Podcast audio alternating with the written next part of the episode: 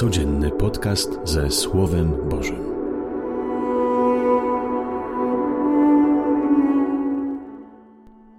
Z Ewangelii według świętego Łukasza. Jezus powiedział do faryzeuszów: Żył pewien człowiek bogaty, który ubierał się w purpurę i bisior i dzień w dzień ucztował wystawnie. U bramy jego pałacu leżał żebrak pokryty wrzodami imieniem Łazarz. Pragnął nasycić się odpadkami ze stołu bogacza, a także psy przychodziły i lizały jego wrzody. Umarł żebrak i aniołowie zanieśli go na łomno Abrahama. Umarł także bogacz i został pogrzebany. Gdy cierpiąc męki w otchłani, podniósł oczy, ujrzał z daleka Abrahama i, za, i Łazarza na jego łonie i zawołał. Ojcze Abrahamie, ulituj się nade mną i przyślij Łazarza, by koniec swego palca umoczył w wodzie i ochłodził mu język, bo strasznie cierpię w tym płomieniu. Lecz Abraham odrzekł: Wspomnij, synu, że za życia otrzymałeś swoje dobra, Łazarz w podobny sposób niedole. Teraz on tu doznaje pociechy, a ty męki cierpisz. A ponadto między nami a wami zionie ogromna przepaść, tak że nikt, choćby chciał, stąd do was przejść nie może, ani stamtąd nie przedostają się do nas. Tamten rzekł: Proszę cię więc, ojcze, poślij go do domu mojego ojca. Mam bowiem pięciu braci, niech ich ostrzeże, żeby i oni nie przyszli na to miejsce męki. Lecz Abraham odparł: Mają Mojżesza i proroków, niechże ich słuchają. Nie ojcze Abrahamie, oczek tamten, lecz gdyby ktoś z umarłych poszedł do nich, to się nawrócą. Odpowiedział mu: Jeśli Mojżesza i proroków nie słuchają, to choćby ktoś z umarłych powstał, nie uwierzą. Oto słowo Pańskie. Chwała Tobie, Chryste. Właśnie w tych dniach Ewangelia nam wskazuje drogę do miłości, drogę do spełnienia. Zresztą cała Ewangelia jest drogą zbawienia dana dla ludzkości, ale szczególnie w Wielkim Poście zastanawiamy się nad ludzkim sensem, nad tym, co znaczy wierzyć w Jezusa zmartwychwstałego i też co znaczy żyć własnym zmartwychwstaniem. Też w czasie Wielkiego Postu zastanawiamy się nad naszym chrztem, co znaczy, że w czasie chrztu otrzymaliśmy życie nowe i jak tym życiem nowym żyć. Otóż wczoraj widzieliśmy, jak Jezus przestrzega nas przed tym, by przed naszą chęcią w dążeniu do panowania, do manipulowania drugich, do rządzenia y, nad drugimi osobami.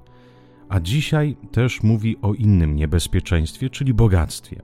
Tak, kochani moi, też Ewangelia mówi o pieniądzach. Y, zazwyczaj pieniądz to jest bardzo delikatna sprawa. Nas wszystkich wiemy, jaką pokusę przedstawia też dla nas mamona, dla każdego szczebla y, społeczeństwa, czy dla osób świeckich, czy dla duchownych, wierzących i niewierzących. Pieniądz jest rzeczywiście, ma w sobie bardzo wielką pokusę i y, Jezus nazywa pieniądze mamoną. Mamona od słowa aman, czyli amen, wierzę. I sami wiemy dobrze, że pieniądz nieraz wymaga kultu, tak samo jak y, wymaga tego kultu Pan Bóg, prawda? I nieraz dla pieniądza potrafimy całe nasze życie poświęcić, całe nasze siły, cały nasz rozum, po prostu oddać dla Niego, bo ten, kto oddaje wszystko dla Niego, wierzy, że w Nim jest szczęście. Jezus właśnie mówi dzisiaj o człowieku bogatym. Uwaga, w Ewangelii, kiedy Jezus mówi o ludziach bogatych, zawsze mówi negatywnie. Też tutaj trzeba zrobić y, takie nawiasy, otworzyć, że nie jest Ewangelia przeciwko bogaty w takim rozumiewaniu, że ci, którzy mają pieniędzy, dużo pieniędzy na, na swoich kontach. Zaraz zobaczymy, kto to jest człowiek bogaty. Kim jest ten bogacz i dlaczego Jezus nas przestrzega przed tym człowiekiem bogatym. Już zauważamy, że przypowieść, którą Jezus mówi o tym bogaczu, on nie ma imienia. A więc nie ma tożsamości. Zobaczcie, człowiek, który żyje tylko i wyłącznie dla siebie, traci swoje imię, ta, traci swoją godność. Dla nas się wydaje, że jak ktoś jest bogaty i ktoś może się ustawić w tym życiu dobrze, ktoś może się ubrać, zareprezentować dobrze, to on coś znaczy. Jezus mówi na odwrót. Człowiek bogaty, który żyje dla siebie, traci swoje imię, traci swoją godność i tożsamość. Dlaczego? bo staje się ubogi wewnętrznie, głodny wewnętrznie, musi cały czas się nasycić czymś. A czym się nasyca? Tym, co może kupić. Ten bogacz ubierał się w purpurę i bisior. W purpura i bisior są najdroższe ubrania tamtych czasów. A więc zobaczcie, Jezus pokazuje, że ten człowiek na tyle nie ma imienia, nie ma swojej tożsamości, że po prostu musi kupić, musi sam sobie dać tą tożsamość. Musi sam zaznaczyć swoją wartość. I dzień w dzień ucztował wystawnie. Gdybyśmy chyba przetłumaczyli dosłownie, to dzień w dzień obżerał się wystawnie. Kto, no ile można się obżerać? Raz, drugi, trzeci, czwarty dzień, no ale później człowiek już po, powie stop, bo ani żołądek, ani wątroba nie wyrobi. Ale tu ewangelista podkreśla, że ten człowiek jest też nienasycony. Nienasycony. Człowiek bogaty, więc w Ewangelii to ten, który tylko i wyłącznie myśli o sobie i nie potrafi ze swojego życia uczynić dar dla drugiego człowieka.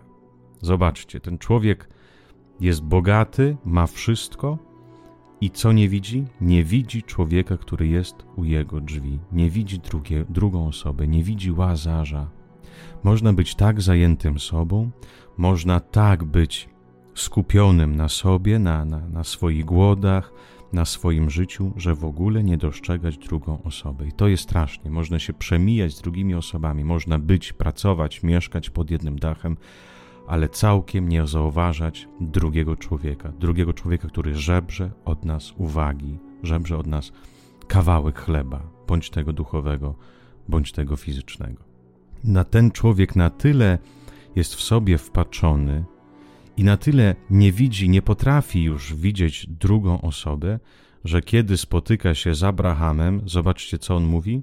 On każe Abrahamowi: Wspomnij, panie Abrahamie, ulituj się nade mną i każ, by łazarz był, umoczył w wodzie palec i uchodził mu język. On tam rozkazuje, by Abraham powiedział Łazarzowi, żeby ten Łazarz by mu pomógł. Zobaczcie, na tyle jest przyzwyczajony w swoim życiu żyć dla siebie, rządzić, panować nad drugimi, zaspokajać swoje głody, że nawet potrafi, będąc w otchłani, rozkazywać Abrahamowi i robi z Łazarza swojego sługę. Nawet jakby można powiedzieć wieczności, nie umie zbudować relacji braterskiej. I później dalej, jak kiedy Abraham mówi, między nami jest wielka przepaść, poślij do domu mojego ojca, Łazarza, żeby oszczekłby. Myśli o sobie, myśli o swoim klanie, nie myśli o ludziach, nie myśli o narodzie, ale tylko o swojej najbliższej rodzinie. Właśnie chciałbym dzisiaj się zastanowić, już nieraz też poruszałem ten temat, że dlaczego tak ważnie być człowiekiem relacji, być człowiekiem służby, być człowiekiem komunii, być człowiekiem otwartym, być darem dla drugiej osoby.